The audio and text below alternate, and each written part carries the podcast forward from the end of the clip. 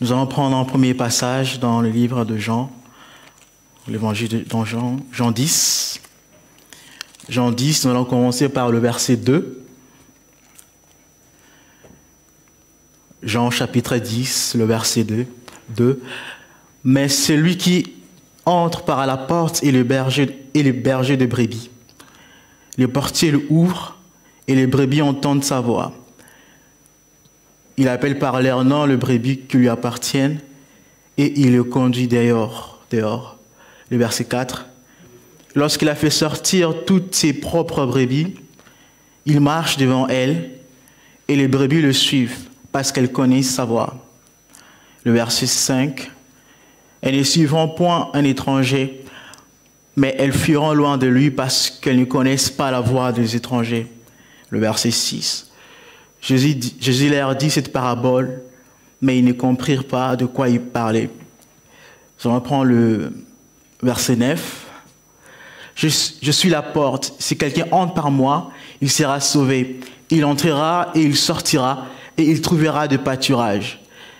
Le verset onze. Je suis le bon berger. Le bon berger donne sa vie pour ses brebis. Je vais prendre Psaume vingt-trois. Psaume vingt-trois. L'Éternel est mon berger, je ne manquerai de rien. Il me fait reposer dans de verts pâturages, il me dirige près des eaux paisibles, il restaure mon âme, il me conduit dans le sentier de la justice à cause de son nom. Quand je marche dans la vallée de l'ombre de la mort, je ne crains aucun mal, car tu es avec moi. Ta houlette et ton bâton me rassurent. Tu dresses devant moi une table en face de mes adversaires. Tu oindoules ma tête et ma coupe déborde. Oui, le bonheur et la grâce m'accompagneront tous les jours de ma vie, et j'habiterai dans la maison de l'Éternel jusqu'à la fin de mes jours. Comme vous l'avez compris, ce soir, le, le message de ce soir se repose sur ce deux passages de la Bible. Nous avons commencé par Jean dix, où, Jésus, où nous voyons Jésus-Christ en train de se présenté comme étant le bon berger. Il y a un détail qui, il y a un détail qui, qui ressort dans ça, c'est qu'il ne se présente pas comme étant le berger, mais il se présente comme étant le bon berger, pour faire une différence, parce que il existe plusieurs types de bergers, il existe plusieurs bergers, mais le bon berger, il n'y a qu'un seul, et c'est Jésus-Christ. Et dans, le, et, dans, et dans Jean dix, nous voyons Jésus se présenter comme étant le bon berger. Et quand nous lisons ce passage de Jean dix, nous remarquons aussi c'est que quand il parle de lui, quand il parle de lui comme étant le bon berger, il y a un autre détail qui ressort, c'est que c'est celui, c'est ce bon berger en fait qui, qui est même capable de donner sa vie pour sa brebis. Et l'exemple concret que nous avons c'est dans la Bible, c'est le sacrifice de, de Jésus, sa mort en fait sur la croix. Il est mort pour nous, pour que nous puissions avoir la vie. Il s'est donné pour que nous soyons en bonne santé. Il s'est donné pour que nous soyons en paix. Il s'est donné pour que nous soyons sauvés. Parce que par sa mort, nous avons tous accès au salut. C'est les bons bergers. Et ce soir, je veux un peu rester sur le psaume vingt-trois. Ce psaume vingt-trois commence par... par une chose, que l'Éternel est mon berger. Nous pouvons remarquer, comprendre une chose, c'est que David, ici, dès l'introduction de ce passage, il révèle déjà l'identité de son berger. L'Éternel est mon berger. Comme je l'ai dit dans Jean dix, dix, qu'il y a plusieurs, il y a, il y a plusieurs bergers, mais un seul est le bon, c'est Jésus-Christ. Et nous voyons aussi ici dans le verset vingt-trois, dans le chapitre vingt-trois, que le berger de David, c'était l'Éternel. Et il y a une, il y a une chose qui, il y a une autre chose qui, qui ressort ici comme détail, c'est que nous remarquons que David étant la brebis, nous, étant la brebis qui dépend de son berger, qui est l'Éternel, nous pouvons remarquer une chose dans chaque verset, quelque chose qui se reproche, qui se répète en fait, et qui confirme que David réellement dépendait de son berger qui était l'Éternel. Dans le verset un déjà, il dit « L'Éternel est mon berger ». Et dans le verset deux, en comment il dit « Il, nous voyons, il me fait reposer ». Il parle de son berger. Dans sa partie B, il me dirige, son berger. Dans le verset trois, il, me, il restaure mon âme, son berger qui le restaure. Dans sa partie B, il me conduit. Et le verset quatre, sa partie B, « Je ne crains aucun mal, car tu, es avec, car tu es avec moi, car les bons bergers, la ta houlette et ton bâton me rassurent. » Le verset cinq, « Tu dresses devant moi, tu ondules ma tête. » Et après, dans le verset six, ce que nous voyons, c'est que David dit « Oui, le bonheur et la grâce m'accompagneront tout le jour de ma vie, et j'habiterai dans la maison de l'Éternel jusqu'à la fin de mes jours. » Dans Jean dix, nous avons vu que le berger avait une, ber le berger avait une bergerie, et dans sa bergerie, il y avait, toutes, il y avait de brebis. Et le verset six du psaume vingt-trois, je dirais, c'est comme une conséquence du parcours de David de, de le premier verset. Nous voyons que David dépendant de son berger, nous voyons que David, dans le premier verset, il dépendait de son berger. Et par conséquent, dans le verset six, il peut se permettre de dire que « eux, j'habiterai ». Mais avant d'habiter, il se permet de dire « oui, les bonheurs, ces choses, en fait, sont les choses que les bons bergers qui donnent à la brebis, en fait, qui dépendent de lui. Oui, toutes ces choses m'accompagneront tous les jours et j'habiterai dans la maison de l'Éternel. » L'Éternel, c'était qui au verset un? Son berger. « Et j'habiterai dans la maison de l'Éternel jusqu'à la fin de mes jours. » Nous voyons sa dépendance. Et une chose que, par là, il y a une chose que je vais dire ce soir, c'est que, avant d'arriver au verset six de « Oui, le bonheur et la grâce m'accompagneront et j'habiterai », il faut d'abord être cette brebis, en fait, qui dépend de son berger. Du début jusqu'à la fin, je n'ai pas vu du cinquante cinquante, c'est-à-dire que le berger décide cinquante pour cent et que la brebis, je dirais David, décide aussi cinquante pour cent. Toute sa vie, en fait, je dirais, c'est du cent pour cent pour le berger, et plutôt pour le berger et la brebis, et je dirais les zéro pour cent dépend parce que la brebis fait confiance à son berger. Et cette suite, et cette conséquence, et cette logique est normale. le premier passage, « Il est mon berger, l'Éternel est mon berger. Après cela, je ne manquerai de rien. » Je ne manquerai de rien parce que l'Éternel est mon berger. Il n'a pas commencé par « je ne manquerai de rien ». Il a d'abord commencé par « l'Éternel qui est mon berger. À cause de mon berger, je ne manquerai de rien. » Vous savez, à l'introduction, j'ai dit qu'il y a plusieurs bergers et que le bon, il n'y a qu'un seul, c'est Jésus-Christ. Et par là aussi, je vais dire que comme il y a plusieurs bergers, il y a aussi plusieurs, je dirais, récompenses ou conséquences. Mais la différence, c'est que la différence se trouve au niveau de la nature du berger. La question que je te poserai ce soir, c'est qui est ton berger? Parce que rassure-toi, tu, tu ne manqueras pas ou tu ne manqueras de rien aussi. Peu importe ton berger, mais tu saches que tu ne manqueras de rien. Comme je l'ai dit, les problèmes ou la différence se situe au niveau de la nature du berger. Qui est ton berger?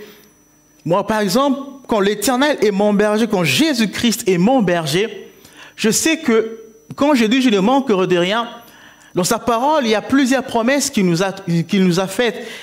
Et nous voyons le, cette promesse, nous voyons ces fruits de l'Esprit qu'il nous a donnés par le Saint-Esprit, parce que nous dépendons de lui. Quand je suis, quand je suis en manque de paix, il me donne sa paix. Quand j'ai un problème d'amour, il me donne l'amour. Quand je n'ai pas de joie, il vient et me transmet sa joie parce qu'il est mon berger.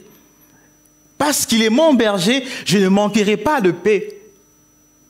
Parce qu'il est mon berger, je serai dans la joie. Parce qu'il est mon berger, je rends en moi ces fruits de l'esprit qu'il m'a promis dans sa parole. Parce qu'il est mon berger.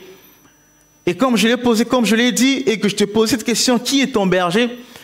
Je ne sais pas, à travers YouTube, il y a plusieurs qui sont en train de nous suivre. Il y a des chrétiens qui ont accepté Jésus-Christ, qui ont fait de Jésus-Christ comme leur Seigneur et leur Sauveur.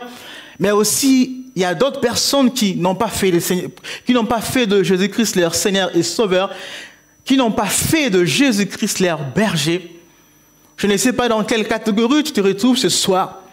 Mais si tu es dans cette catégorie de ceux-là qui n'ont pas fait de l'Éternel, qui n'ont pas fait de Jésus-Christ leur berger, je t'inviterai avant la fin de ce message à accepter Jésus-Christ comme ton berger et à laisser Jésus-Christ, par conséquent, te conduire, en quelque sorte, dépendre de lui à cent pour cent, parce qu'il est et parce qu'il est le bon berger. Je ne manquerai de rien. Vous savez, je peux citer quelques exemples de bergers, quelques exemples de, de, quelques exemples de bergers qui ne sont pas les bons. Vous savez, par exemple, la cigarette peut devenir un berger pour quelqu'un parce que la brebis a pour but de dépendre de son berger. Et il peut arriver un moment où toute ta vie, tu dépends de ce berger qui est la cigarette. Et ce qui est aussi vrai, quand on dépend de la cigarette, par exemple, qui est un berger, la suite est que tu ne manqueras aussi de rien. Et parmi les choses qu'on ne manquera de rien, c'est ce qui est écrit sur l'emballage de la cigarette. Fumais-tu, fumais, euh, fumais est préjudiciable. Et nous savons tous les conséquences de, ces, de, de, de, de ce berger, c'est qu'après, à un moment donné, tout le poumon, en fait, sont, sont abîmés. Et nous savons comment est-ce que ça conduit, en fait, après. Vous voyez, je ne manquerai de rien parce que la cigarette est mon berger. Je vais pas aller plus loin. La fornication, par exemple, et nous savons que c'est que ça peut conduire après. Des, des désordres, euh, je dirais, sexuels, par exemple. Et nous savons aussi ce que ça peut causer dans la vie de gens. Tu ne manqueras de rien. Mais tu sais que tout ce que tu auras dépendra de sa nature, la nature de ton berger. Mais ce qui est bien avec David, lui ne manquera de rien parce que l'Éternel, parce que l'Éternel est son berger et parce que, parce qu'il appartient à cette famille. Le verset deux, « Il me fait reposer dans de verts pâturages, il me dirige près des eaux paisibles. » Nous pouvons comprendre une chose, c'est que le berger connaît, il sait ce qui est bien pour sa brebis. Là, je parle du bon berger, pour ne pas, euh, pour ne pas mélanger. Je parle du bon berger. Le bon berger, il connaît ce qui est bien. Il sait ce qui est bien pour sa brebis. Il sait là où il peut diriger la brebis pour avoir la nourriture qui lui convient. Il sait où diriger la brebis pour qu'il puisse savoir ce qu'il lui faut pour sa santé, pour sa croissance, pour son évolution. Il connaît tout cela. Et ce que j'aime dans ce verset, c'est que la brebis fait confiance au berger. Et dans ce verset, nous ne voyons pas la brebis en train de chercher le pâturage. Mais nous voyons le berger diriger la brebis, diriger la, la brebis vers, vers quelque chose qui est mieux. C'est la décision, c'est le choix du berger. Et à côté de ça, c'est la confiance de la brebis. Le verset trois, « Il restaure mon âme.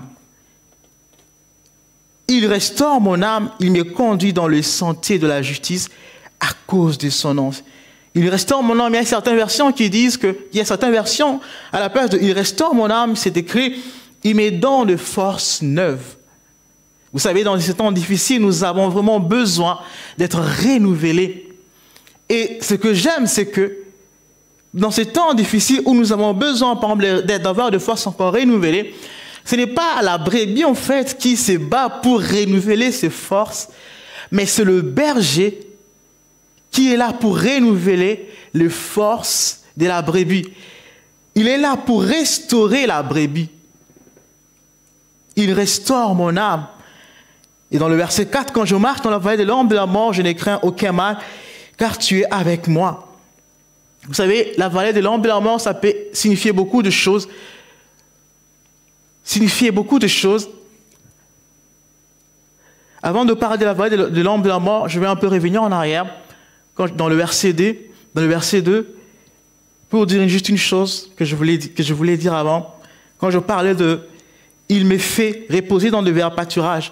Et vous savez, le verbe pâturage souvent a, a pour euh, signification parfois quelque chose de, de bien, quelque chose de convenable, quelque chose d'un temps de qualité, une vie de qualité que tu es en train de vivre. Et pour revenir dans le verset quatre, quand je marche dans la vallée de l'ombre de la mort, je ne crains aucun mal. Quand le temps devient difficile, aujourd'hui nous, avons, nous sommes dans des temps compliqués avec, euh, avec ces virus, avec les Covid aujourd'hui. Il y a tout aujourd'hui, qui, il y a, a l'économie qui s'effondre petit à petit. Et nous voyons quand même, nous voyons tout ce qui se passe autour de nous à cause d'un petit virus. Et la vallée de l'ombre de la mort, ça peut être ces temps compliqués que nous ne maîtrisons pas. Ces, ces situations de la vie qui nous dépassent, qui nous surpassent de fois.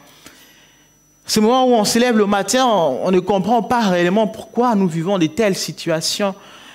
Et ce que j'aime, c'est la façon dont le... Ce que j'aime, c'est l'attitude plutôt de la brebis. Il dit, ce qu'il dit, c'est ce que j'aime. Je ne crains aucun mal. Pourquoi je ne crains aucun mal? Je ne crains aucun mal car tu es avec moi. En fait, sa confiance, juste dans le verset quatre, sa confiance est toujours fondée. Sa confiance totale. Sa confiance totale, il se confie totalement à son berger. Je ne crains aucun mal. Il y a la maladie qui peut... Il y a, il y a la maladie qui peut... Être là, par exemple, ça, ça, me, ça, ça me rappelle encore ce qui se passe dans, le, dans la Bible avec la tempête apaisée, avec cette histoire de la tempête, où Jésus était dans la barque et tous étaient là, et ils criaient, ils ne savaient pas, ils, ils pensaient qu'ils allaient mourir, et pendant qu'ils étaient en train de, de, de, de penser à ce qu'ils allaient mourir, il y a Jésus qui était en train de dormir tranquillement, il était en, en paix, il n'était pas dérangé, et la Bible déclare que quand ils ont bougé Jésus qui s'est réveillé, il a menacé cela, il a menacé les vents. Parce que c'est lui le bon berger. C'est lui en fait qui, quand il arrive dans notre vie, en fait, c'est lui qui donne la solution. C'est lui qui donne la solution dans les temps compliqués. Même dans cette période de confinement, dans cette période de couvre-feu, il est là en fait comme étant le bon berger pour donner la solution à nos problèmes. Tu dresses devant moi une table en face de mes adversaires. Tu rendules ma tête et ma coupe déborde. Et le verset six. Oui, le bonheur et la grâce m'accompagneront tous les jours de ma vie, et j'habiterai dans la maison de l'Éternel jusqu'à la fin de mes jours. Le verset six, comme je l'ai dit à l'introduction, était simplement une conséquence ou une conclusion de ce qui a été avant. Toute la vie de la brebis dépend d'eux. Il faisait confiance, il vivait en fonction du berger, du bon berger. Et par conclusion et par conséquence, il a droit, il peut se permettre de dire que tout ce que le, ber, le bon berger peut donner à la brebis, je l'ai. Je sais là, parce que je lui fais totalement confiance. Vous savez, comme je l'ai, vous savez, quand il fallait écrire ce, ce message, quand il fallait prêcher sur ce, euh, prêcher aujourd'hui, je ne savais pas sur quoi j'allais prêcher. Et je me posais beaucoup de questions. Je me disais, Seigneur, tu veux que je parle de quoi? Et c'est comme ça que dans mon esprit, il y avait, il y avait ce passage du psaume vingt-trois.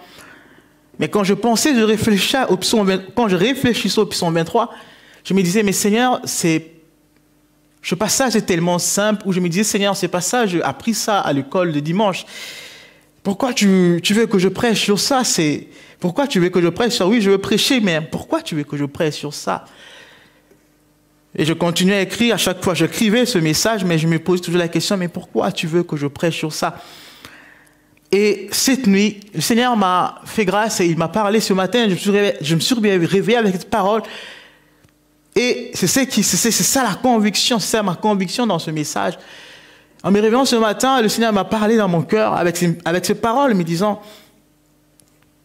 ne prêche pas parce qu'un message est populaire ou parce que les gens le pressent pendant un temps, mais prêche parce que c'est le temps de le prêcher. Je ne sais pas pourquoi le Seigneur m'a parlé, m'a dit ça ce matin. Mais je suis convaincu que derrière cette caméra, je suis convaincu qu'il y a quelqu'un qui a besoin aujourd'hui de revenir dans la bergerie si la personne était partie. Je suis convaincu ce soir aussi qu'il y a quelqu'un qui doit aussi appartenir à cette bergerie. Ce soir, si tu es là, Derrière, derrière cette caméra, et que pendant un temps, avec le Covid, aujourd'hui, les églises ont fermé. Aujourd'hui, il y a, dans les églises, euh, on assiste une fois sur deux, une fois sur deux dimanches dans un culte. Chaque deux semaines, nous sommes obligés d'assister à un culte. Bon. Alors, normalement, c'était tous les dimanches, on était là. On était présents, on avait un culte dans la semaine, on avait notre culte le dimanche, au moins deux cultes au maximum, au minimum, dans une semaine. Et avec aujourd'hui le confinement, on a un culte tous les deux semaines. Peut-être que tu te retrouves dans une situation où aujourd'hui le confinement, le couvre-feu a eu raison sur toi. Et que pendant un temps, tu es, tu, tu, tu es allé loin, tu t'es refroidi dans le voir du Seigneur. Un moment où, où avant, où avant tu... confié à cent pour cent à ton berger, tu le faisais confiance à cent pour cent. Mais avec cette situation planétaire, avec cette situation sanitaire aujourd'hui, tu as perdu cette flamme, tu as perdu cet amour pour lui. Ce soir, j'aimerais te dire ceci, c'est que le bon berger, il est le bon berger, il est toujours là en train de t'attendre. Ça me donne, ça, ça me rappelle cette parole, c'est, c'est, c'est, cette histoire dans la Bible où la Bible nous, fait, où nous dit que le bon berger, il est capable de mettre à côté les quatre-vingt-dix-neuf brebis pour aller chercher la brebis qui s'est égarée. Il est capable de mettre quatre-vingt-dix-neuf pour aller chercher une brebis. Et nous pouvons comprendre que le bon berger, il est là, il accorde l'importance à toutes ces brebis. Il ne fait pas du favoritisme. Et j'aimerais te dire simplement ce soir, c'est que le Seigneur est là, il, il, il t'attend. Il t'attend, il a simplement besoin que tu reviennes dans, dans la bergerie. Il est là et il t'attend. Fais juste une prière ce soir. Reviens et dis, Seigneur, je reviens dans ta maison. Seigneur, je reviens dans la bergerie. Et je veux encore que tu... Je veux encore dépendre totalement de toi. Et ces deuxièmes personnes, ces deuxièmes catégories de gens, tu n'as jamais appartenu à, à une bergerie, si je peux le dire comme ça. Tu n'as jamais donné ta vie à Jésus-Christ, si je peux être clair et concret. Tu n'as jamais donné ta vie à Jésus-Christ. Et qu'aujourd'hui, tu entends ce message. J'aimerais te dire qu'il n'est pas trop tard. Il est encore temps pour toi de, de donner ta vie et de dire à Seigneur, de dire à Jésus-Christ, je veux que tu, je veux que, je veux que tu deviennes mon berger. On m'a dit que tu es le bon berger et je vais te faire confiance et je vais croire à ces paroles.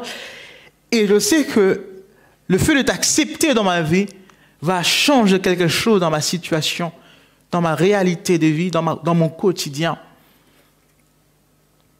Je te laisse ces paroles. Je vous laisse ces paroles. Et ce soir, je t'inviterai à prier seul dans ta chambre en pensant à ce message. Et juste un message, juste une chose que je te dirai. Il est là et il t'attend. Il ne t'a pas tourné le dos. Il est là. Il t'attend. Il a donné sa vie pour toi, pour que tu aies la vie, pour que tu ne manques de rien. Il est là. Je vais prier pour clôturer ce message. Seigneur, nous voulons te dire merci. Merci parce que tu nous as enseigné ce matin, ce soir, tu nous as appris que tu étais les bons bergers. Je te dis encore merci parce que tu nous as appris qu'on doit nous déventer, faire confiance à cent pour cent et nous devons dépendre de toi à cent pour cent. Seigneur, aide-nous, Seigneur, à être ce brebis, Seigneur. Être comme, Seigneur, dans ce psaume vingt-trois, du début jusqu'au sixième chapitre, verset, où nous te faisons confiance, Seigneur. Nous n'allons pas à gauche ni à droite, mais nous te faisons confiance. Merci pour ce message qui nous a parlé, Seigneur. Nous te bénissons, nous te rendons toute la gloire. Que ton nom soit béni. Amen.